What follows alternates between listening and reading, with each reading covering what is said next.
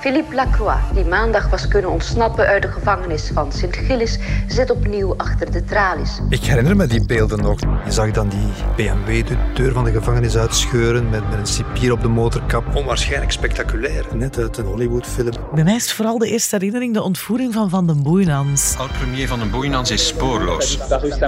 Toen was ik acht. BDB, tu ne vas pas crever ici.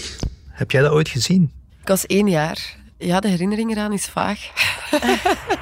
We onderbreken het normale verloop van onze programma's voor een extra nieuwsuitzending. En als hij dan over die feiten vertelde, per feit dat erbij kwam, dacht ik... Maar nee, dat is niet echt gebeurd. Dat kan niet. Dat waren de jaren 80. Ja, bijna een film. Hè. Met Overvallen op geldtransporten, postkantoren. Maandag waren er de CCC-aanslagen. Met dynamiet, met wapens. Veel wapens. Een ontvoering van een Ik ex-premier. zag een aanslag op het gebouw van de kredietbank. Al die miljoenen buiten. Onwaarschijnlijk Ja, en eigenlijk. hè, Veel, als je Ah, daar... veel geweld ook. Hè, want Heel er veel zijn geweld. toch dodelijke slachtoffers Ja, gevallen. zeker, zeker. Ongelooflijk veel geweld hebben die mannen gebruikt hè, van Ja. de bende Hamers. Ja. Ook al zegt hij dat er officieel geen hoofd van de bende was. Velen zeggen toch dat hij het brein van de bende zou zijn geweest. Ja, iedereen is het er eigenlijk wel over eens. De man die beschouwd wordt als het brein achter de bende Hamers, Philippe Lacroix.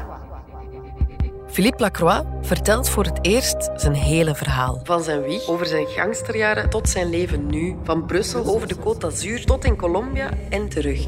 Collega's Mark Eekhout, Marian Justaert, Joris van Damme en ik luisterden. Van alle criminelen die ik ooit gezien heb en gesproken, was eigenlijk degene die mij van in het begin het meest heeft gefascineerd. Ik ben Lies Bonduel en ik maak jullie graag warm voor Lacroix. Ik was gangster. En wat maakt hem dan zo anders? Omdat je het van hem misschien minder zou verwachten dat hij gangster zou geworden zijn. Door de persoonlijkheid die hij heeft, maar hij is het wel geworden. En dan nog een van de, ja, de zwaarste die ons land ooit gekend heeft. Een nieuwe podcastreeks van De Standaard. Hij heeft als een van de laatsten in ons land de doodstraf gekregen. Hè. Ja. Tegelijk is het wel een ongelooflijk mooi verhaal dat hij er toch nog eh, in slaagt om iets anders van zijn leven te maken. Dat vind ik iets onwaarschijnlijk eigenlijk. Rechts en dan links en dan Dus- zijn we er. Oké, maar jij zegt hoe dat moeten lopen. Ja, mooi. Altijd rechtdoor, hè? Hier is het. Oui, bonjour Marc.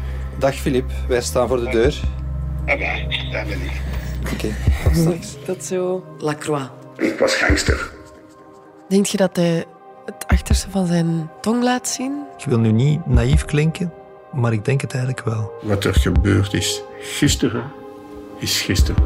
En vandaag beginnen we een nieuw leven. Hij heeft dingen verteld die hij in het gerechtelijk onderzoek en voor assisen nooit heeft verteld. Ik denk dat Mhm. hij zelfs geschrokken is van zichzelf, hoeveel dat hij Dat ons denk heeft ik ook. verteld. Ja, dat denk ik ook. Natuurlijk ben ik schuldig. Want dat zag je ook Ja, na afloop van, van veel van die lange gesprekken die we hebben gevoerd. Maar ik kan niets veranderen. vanaf 20 januari in de app DS Podcast of op uw favoriete podcastplatform. Alles is altijd mogelijk.